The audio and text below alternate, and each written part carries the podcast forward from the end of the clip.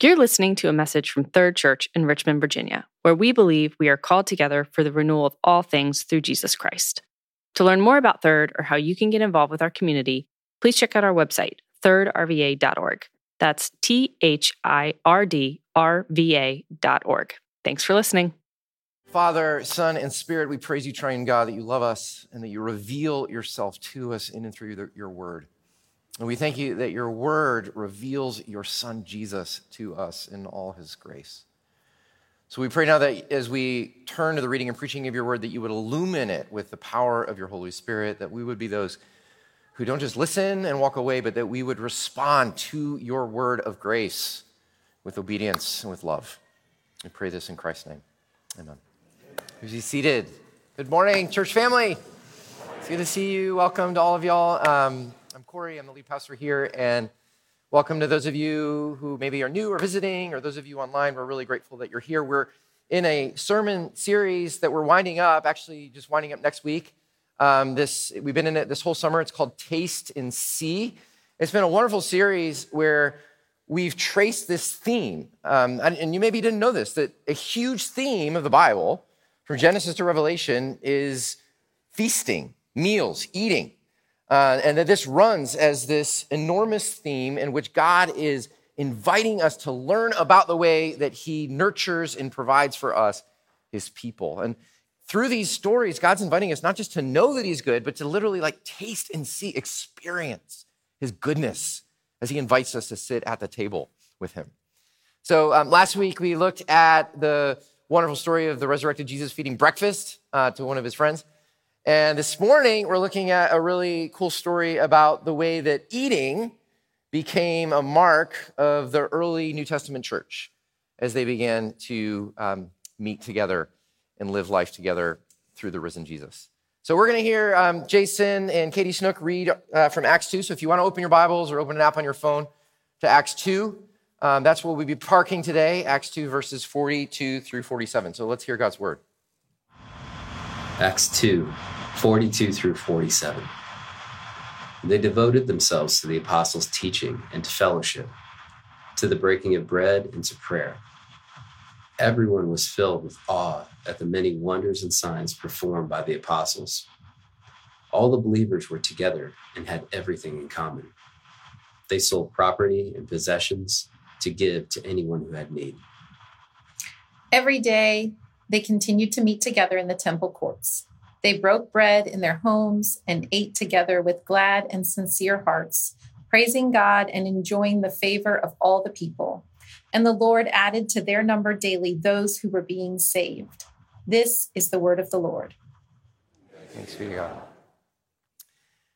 My wife Sarah's maternal grandmother was named Maureen de Montbriand, but everybody just called her Mama. And Mama was this big hearted, beautiful, generous person who was hilarious. She had all these funny sayings that she would say all the time. Things like, I wouldn't trade you for a million dollars and I wouldn't pay a nickel for another just like you. I mean, just things were like, thank you.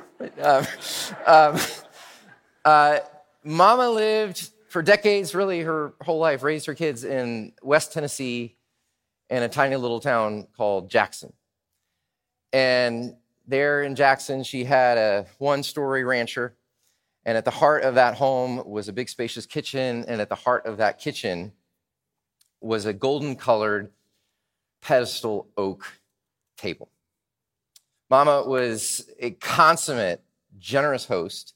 And that table was her chief tool of generosity. Nearly every family meal was eaten around that table but it was a place of welcome for many. Um, after church, people would just show up, and Mama would have an overabundance of barbecue and mac and cheese and overboiled green beans ready to serve. Uh, the neighbor kids would just happen to show up around supper time, and Mama would just say, Jane, why don't you just pull up a chair and stay for supper? In segregated West Tennessee, Mama was a rare person who gathered white folk and black folk together around her table. At that table, thousands of meals were eaten and prayers were prayed and glasses of iced tea was served and tears were shed and relationships were forged. That table became a holy vessel of welcome, hospitality, and joy. I don't know what you think about when you think about the early church. You think about the New Testament church. What images come to your mind? You know, maybe the, the signs and the wonders and the healings, or the, the tongues and the preaching and the conversions. I mean, all of those things are remarkable qualities of that early New Testament church. But there's one thing, one very essential mark of that New Testament church that we don't think about and talk about very much, but was clearly described continuously as a mark of their life together. And that mark was eating, eating together. They were always eating, always gathered around a common table, always sharing life together around a meal. This scripture that you heard read this morning is one of the earliest descriptions of the young New Testament church. This is a really famous passage. Sometimes it's called the marks of the church, the four marks of the New Testament church. Um, just throw them up on the screen for you, sort of iterated out. The first, uh, the first says that they devoted themselves to the apostles' teaching. They were a learning church, a preaching and teaching church. Their Bible, of course, was just the Old Testament, which they studied, but it also was the teachings of the apostles, which have become for us the New Testament. So they were a preaching, teaching, and learning community. Second, it says they devoted themselves to the fellowship. That word is the Greek word koinonia, which just means common life. They shared in common life together, sharing everything as anyone had need, it says. Third, it says they devoted themselves to the breaking of bread. Now, commentators are divided about whether that is talking about the celebration of the supper, the Lord's Supper or communion, or whether it's just talking about common meals together. The answer is probably both because it doesn't seem like that the early church had much of a separation between the Lord's Supper and dinner time. But either way, eating together was a central part of their common life. And then the fourth thing, it says they devoted themselves to prayer. That's kind of a shorthand for the worship of God. They did that both formally in the temple because they were still Jewish and they would return to the temple and worship God through the singing of the Psalms. But also they prayed informally in their home. So these were the four things the teaching, the fellowship, the breaking of bread, and prayer. Now it's notable, I think, as I was thinking about this week, that as you think about the characteristics of the modern Western church today, and especially, let's just pick on Presbyterians for a little bit. You think about the Presbyterian church for a moment. The two marks that we tend to emphasize above all others are number one and number four the, the preaching of God's word and the worship of God, right? Those are, two, in fact, we might even say those are the primary marks of the church. And those other two, the fellowship and the breaking of the bread, yeah, okay, they're important, but secondary and maybe even expendable. But what's so fascinating about what Luke does is in this short description of the early church, it is not number one and number four that he elaborates on. It is number two in number three. Verses 44 through 47 are a deeper examination, not of the preaching and the prayer, but of the fellowship and the eating rituals of that early community. At least in Luke's mind, yeah, you can't be a church without the preaching and the prayers, but you definitely can't be a church without a shared common life and eating together around the table. That's how central it was. In fact, look at verse 46 again. They broke bread in their homes and ate together with glad and sincere hearts, praising God and enjoying the favor of all the people. Well, this is not a throwaway detail in the text. Luke wants us to know that eating was a fundamental part of their life together. One commentator writes this The whole New Testament witness demonstrates how thoroughly the meal, the meal became the focal practice in the early church for participating in Jesus' work of salvation. I'll put it strongly without eating together, without the meal and the common table, the church simply cannot be the church. Do you believe that? This is hard for us to practice today. I mean, modern life does not accommodate this practice very well. The practice of eating together, a lot. I mean, it, it it's hard enough just to gather your own nuclear family around the table, let alone eating with other people in your broader spiritual family, right? There's a lot of forces working against us. In our fast paced lives, food gets in the way. So we have adapted to keep up the pace, not to slow down and engage in the messy, inefficient, and sometimes expensive practice of common meals. So we eat breakfast on the go, and we eat lunch at our desks, and we grab some takeout on the way home for dinner. We're like machines, right? Just keep going, keep working, If you just fuel up, you'll be fine. But that doesn't work for the church. And it doesn't work for relationships. And frankly, it doesn't work for life because we are not machines. We are humans, persons, whole persons made for relationship. And the church is not a machine. We're a body, and a body needs to be fed. And so I want to make the case today, my dear brothers and sisters, I want to try in this post COVID world to call us back or into what I want to call a culture of the table. That we would be a people who practice the culture of the table. Because the table, and I mean your literal kitchen or dining room table, the table is one of the most powerful tools that we have to live out the gospel in our lives. It is one of the most countercultural actions we could do to restore the practice of shared meals, slowing down, eating together, gathering for food around the table. The table, just like it was for Mama, can become a community shaping, world changing vessel. So, why was the table, why was common meals, why were common meals so important to that early church? And why do they why do they need to be an important part of our life together today? Let's just look at that together. First of all, eating together displays the hospitality of God. I don't know if you've ever thought about this, but if someone ever came to you, what's the Bible all about? Kids, I wonder what you'd say. What's, what do you think the Bible's all about? There's a lot of ways you could answer that question. But one of the ways you could answer that question is it's about the hospitality of God. It's about the hospitality of God. The whole Bible begins with an act of hospitality. God creates a beautiful world and he makes a home for his people to dwell in.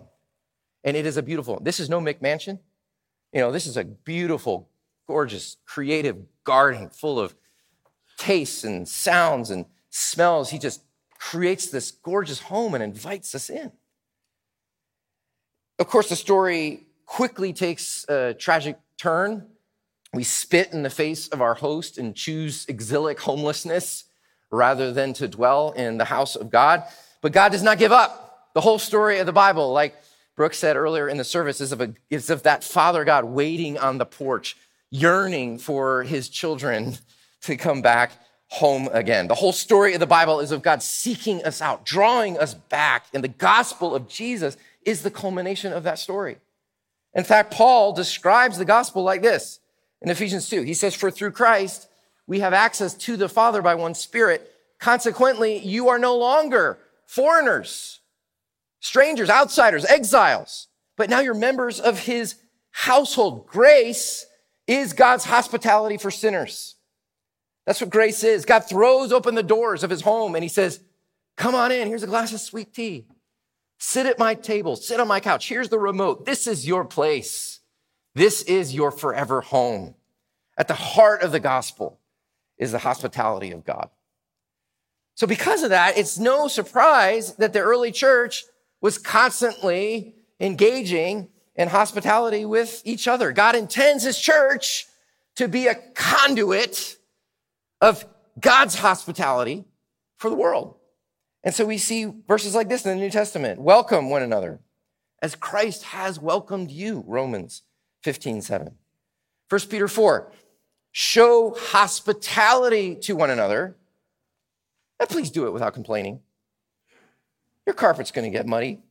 Just do it anyway, Peter is saying. One early Christian writer wrote that hospitality is the greatest spiritual discipline we could ever practice, even more than prayer and fasting, because at the heart of, the, of hospitality is the message of the gospel God welcomes sinners. Now, this may sound intimidating to some of you that I'm challenging you to begin to commit to a practice of hospitality in your own home, at your own table. Maybe the thought of opening your home and inviting people in makes you nervous, or maybe you think my home is too messy, or it's too small, or there's too many little people running around, or there's yogurt definitely curdling in the fridge, or there's, I know my PJs are on the floor in the powder room, whatever you might be thinking. I don't know. How can I invite anybody into that? My, home, my, my, my, my home's just, my life is too messy. I think one of our barriers is that Unfortunately, hospitality has become almost like a performance art in our time. Um, the magazine Southern Living has a column called Southern Hospitality. And if you just get on the column and you scan it, you'll see um, how to set the perfect table, how to use your special china and crystal, where to put the little fork. Make sure you have some nice background sounds like running water and birds, and always remember that there is indeed a proper way to split a biscuit. All, all this could make you never want to have anybody in your home because you need to be the perfect host and the perfect cook and the perfect family and the perfect person, right? But that's not hospitality. That's entertaining. And there's a big difference. I love what Tim Chester, the British author, says. He says, The focus of entertaining is impressing others, the focus of true hospitality is serving others. Of course, there is a time and place for serving an amazing meal, right? Um, but the heart of hospitality is inviting people to your table to serve them, to love them, and to give them a taste of the heart of God who welcomes them. So, so I just want to apply this. What could this look like in your life, third family, for you to take a, the next step in God's calling to foster a culture of hospitality in your own home at your own table? You know, let's just be honest. Many of us um, closed down our homes during the pandemic, stopped inviting people in, and rightly so. We were supposed to, right? But I got to be honest, I think a lot of us haven't ever opened them back up again. Our homes became fortresses of isolation with our own people, our own nuclear family. And many of us have not received the call to, or not follow, followed the call to open our homes back open up again to others. Hospitality is not something that we're called to do every once in a while on holidays. For the Christian, it is a way of life, a posture of openness towards others all the time. And so let's just start small. Just ask yourself, what's your next step in this commitment to hospitality? Maybe it could be, maybe we, are giving you an easy next step. You could just show up to one of these parish picnics. Just show up and receive the hospitality of your host. That's one thing you could do. Another thing, I know busy, I understand what it's like to have a really busy family. Sarah and I have four girls, and unfortunately, they all like very different things. And so I'm just, sometimes I feel like a professional Uber driver. I'm just sort of driving everywhere. Um, and it can be really hard even to have a simple family meal. So maybe for some of us young, busy families like ours, the commitment is to examine the calendar and see what needs to be removed, what you need to stop in order to prioritize at least having one or two family dinners a week. That's just a simple priority, a simple step you could take. Maybe as the weather gets a little cooler, you could commit to spending more time outside in the front yard instead of your back deck as a way to actually begin to get to know the names and faces of your neighbors. Maybe it could mean just cooking, you know, Kim and Parker Garrett have done this for years. They cook a big old pot of something, and at church, they come to the 11 o'clock service and they just look for somebody to invite over. Just an easy way to invite them over right, right, after, right after worship. So, what are you going to do? By committing to hospitality, we commit to what the gospel is all about God's welcoming grace. The second reason why I think meals were so important to the New Testament church and must be important for us is that eating together displays the barrier breaking power of the gospel. In the ancient world, meals were an important way to maintain order in the social hierarchy. So, who you ate with communicated what caste or tribe you were a part of. And by the more important people you could have at your table, the more you secured for yourself a place of elite status. Do you get what I'm saying? So, this is one of the reasons why Jesus was so scandalous because of the, who the people were that Jesus chose to have table fellowship with, right? If you look at carefully at Jesus, the majority of his controversies with the religious elite came around the table. One commentator says that in almost every chapter of the Gospel of Luke, Jesus is either going to a meal, eating a meal, or coming from a meal. He ate so much that his critics called him a glutton and a drunkard. And he ate with the wrong people right? He ate with tax collectors and prostitutes and notorious sinners, the people that the religious establishment had rejected. His grace was extending to all the wrong people because for Jesus, the table, the meal was a powerful way of communicating that he, God's grace was breaking down human barriers and was creating a new community, not based on class or rules or status or race, but on his grace and his grace alone. So it's not surprising, is it, that when the early church of Jesus is birthed, they begin to behave just like their Lord. They begin to doing the same things that Jesus did with their meals. So in Acts 2, if you go back and read earlier in the chapter, it's the famous episode of Pentecost. It just happened to be a Jewish festival where people from every known country at the time were gathered in Jerusalem. The Holy Spirit drops. They're given this ability to speak in tongues, to share the good news of Jesus to people in their own language. 3,000 people are converted and to come to Jesus. And so immediately in one day, the early church in Jerusalem has become the most diverse social community on the planet.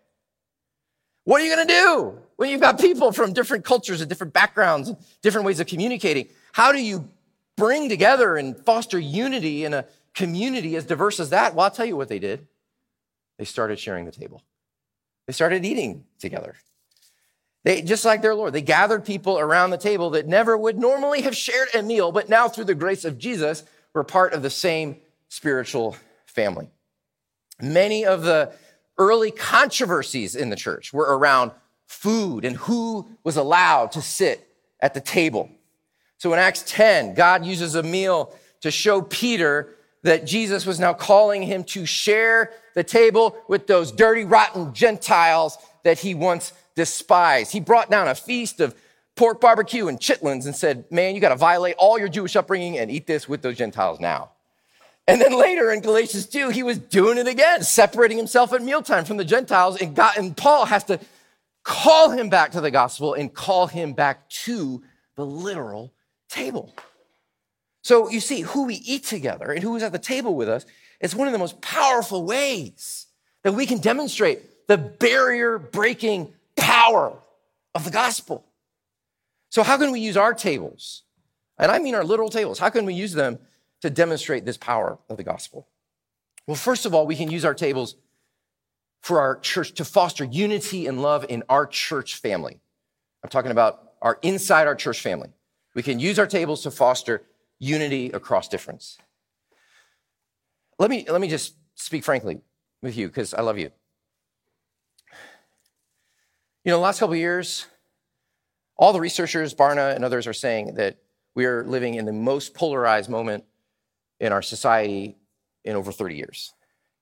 And it's, it's getting to a place of, of just um, heartbreaking sadness to see how polarized our society is. And let's just be honest, the last few years, we've allowed some of those political and social divisions to divide us in the church as well. And um, that's what the devil wants.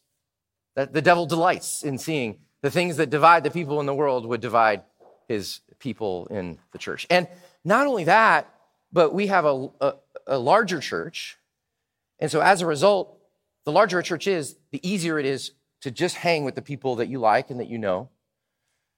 Um, I don't mean to like call the long timers out or anything, but a lot of you who've been around here for a couple of decades have been saying to me recently, gosh, when I come to church now, I look around and I don't recognize anybody. Like there's all these new people and I don't recognize anybody. And you know, that's a really wonderful thing, but I, I, I also recognize that it can be a hard thing when the community that you have known and loved begins to change. I just want to challenge you. The temptation is to close in and to just be those with you like, that you feel like that you connect with on a temperamental or even worldview level. And I just want to challenge you to open your home and your table. If you're older, go after somebody younger. If you're younger, go after somebody older. If you're, if you're married, go after the single people. If you're single, reach out to a married person or a family. Go after somebody that you know is of a different political persuasion than you. Go after somebody of a different culture or background. You know, our partnership with East End Fellowship and the Christian Arabic Church gives us immediate connection with brothers and sisters all over our city who have profoundly different cultural and racial backgrounds than you do. See what happens when you open your home and set your table for people that are different than you in our own community, because it will powerfully demonstrate that our unity in Christ is greater than anything that can ever separate us. Not only that, we can use our tables to break barriers to those outside the church as well. You know, Eugene Peterson says that the primary venue for evangelism in Jesus' life was the meal. That's where Jesus met those that were outside and he invited them in. We see in verse 46, immediately after the description of eating together in their homes, it says in verse 47, the Lord added to their numbers daily those who were being saved. The table, the meal was the principal tool of evangelism, of sharing the good news of Jesus with those who needed it. Hospitality is literally the Greek word philoxenia. And you might recognize the word xenia, xenophobia. Xenophobia is the fear of the outsider, the fear of the stranger, the fear of the alien, the fear of the excluded. But hospitality is the wonderful word xenophilia, which is the love of the outsider, the love of the stranger, the love of the one on the outside. So, how could we become a community who raises eyebrows because of the people that you invite to your table? I just dare you. See if you can raise eyebrows. Who is that stranger? Who is that outsider for you? Maybe it's someone of another religion or another race. Maybe it's someone from the LGBTQ community. Maybe it's a very difficult neighbor or a very difficult colleague that you, frankly, you don't want to eat with. Maybe it's someone, a friend, who is just so wounded. Who is the person that God has put in your life that He wants to invite into His home? And could your table become a holy altar where Jesus sits as the host, extending his grace to those that he loves. So, eating together displays the hospitality of God, displays the barrier breaking power of the gospel, and finally, eating together embodies the sacrificial love of Christ. As Luke describes the life of the young church in Acts 2, he describes not just eating, but sacrificial living, selling property, liquidating assets for those in need, opening their homes to the muddy, sandaled feet of their friends, right? Giving up precious bits of food to enjoy the life of community, even in poverty. It was a community that didn't just eat, their eating embodied joyful sacrifice. And if you've ever made, if you've ever made a good meal for friends or family, you know that it always involves sacrifice. It costs money to buy ingredients and, and food. Uh, it costs time to plan and to shop and to prep and to cook and to cut and to shred and to saute and to simmer and then to set and to serve and then to wash up and then to find Tupperware containers with tops that fit and get that all back in the fridge again, you know. And even beyond your own personal sacrifice, it involves a sacrifice of others. Unless you are a farmer or a gardener, almost everything we serve at our tables is the fruit of the sacrificial work of others. Everything served had to be planted and harvested and hauled and delivered. And even the life of the chicken or the cow or the fish or the carrot or the cucumber that you consume is offering its life for the benefit of yours. The heart of all nourishment is sacrifice. So it is no surprise that Jesus chose, of all things, a meal. The broken bread, the poured out wine, as the sacrament of his own love for us, which is most perfectly encapsulated in sacrifice. Jesus died that we might have life. Jesus offered his whole self to take away the sin of the world. And every time we come to the communion table, and I hope you never miss a first Sunday of the month when Jesus meets us here at this table. Every time we come, we come to a common table that Jesus has set for us by giving us his own life. We live from the life he gave. So now, as followers of Jesus, every time we gather for a meal, no matter how simple, we do so reenacting the sacrifice that Jesus made for us. I love this quote from, again, from Eugene Peterson. He says, We take the meal with as much gospel seriousness as we take our scriptures. We take the kitchen to be as essential in the work of salvation as the sanctuary. Meals are frontline strategies countering the inexorable destruction of hospitality that is running amok in the Western world today. The meal is a focal practice for reenacting in our dailiness all that is involved in the Eucharistic meal in which we participate in the sacrifice of Christ for the salvation of the world. You know, y'all, isn't it so amazing that one of the most common actions of our lives, eating, God has given us the opportunity to reflect the most profound of all sacrifices life given for life.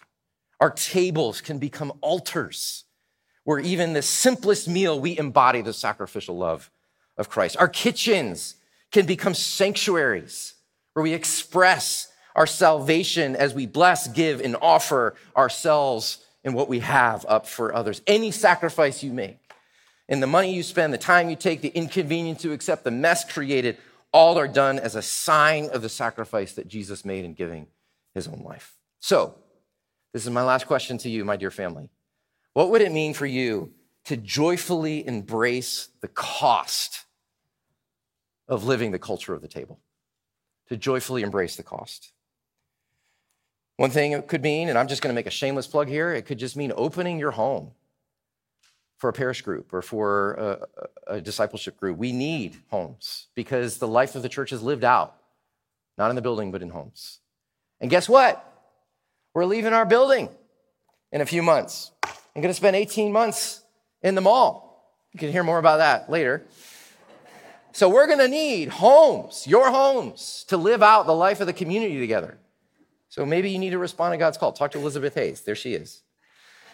Maybe, maybe embracing this commitment means preparing one meal a week for another person and seeing the time and the money and the effort that you spent as an offering up to the Lord.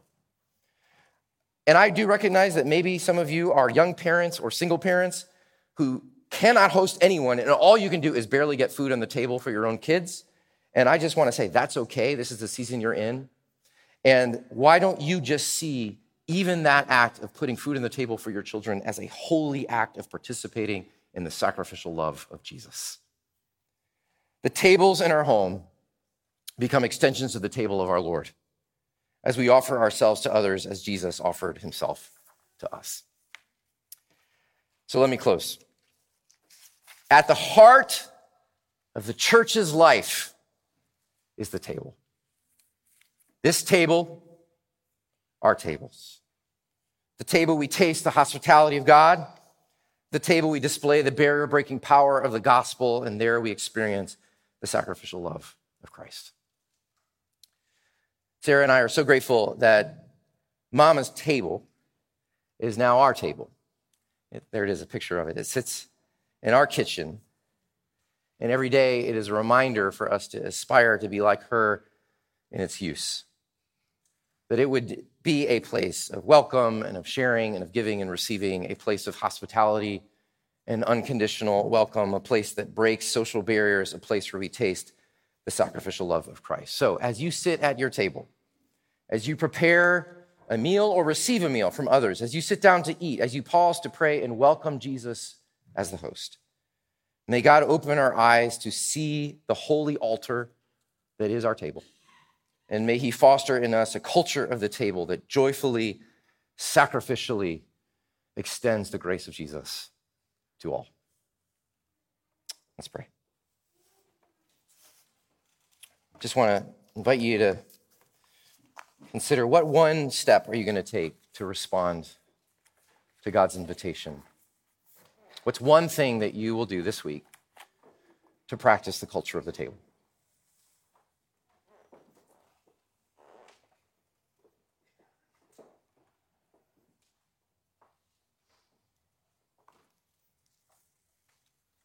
Lord Jesus, you are our generous host. And you have invited us in by your grace that we might be a part of the household of God forever. Help us to be those who every day come to the table to receive your nourishment. And help us to be those who set the table for others that they might know your grace. We pray this in Christ's name. Amen.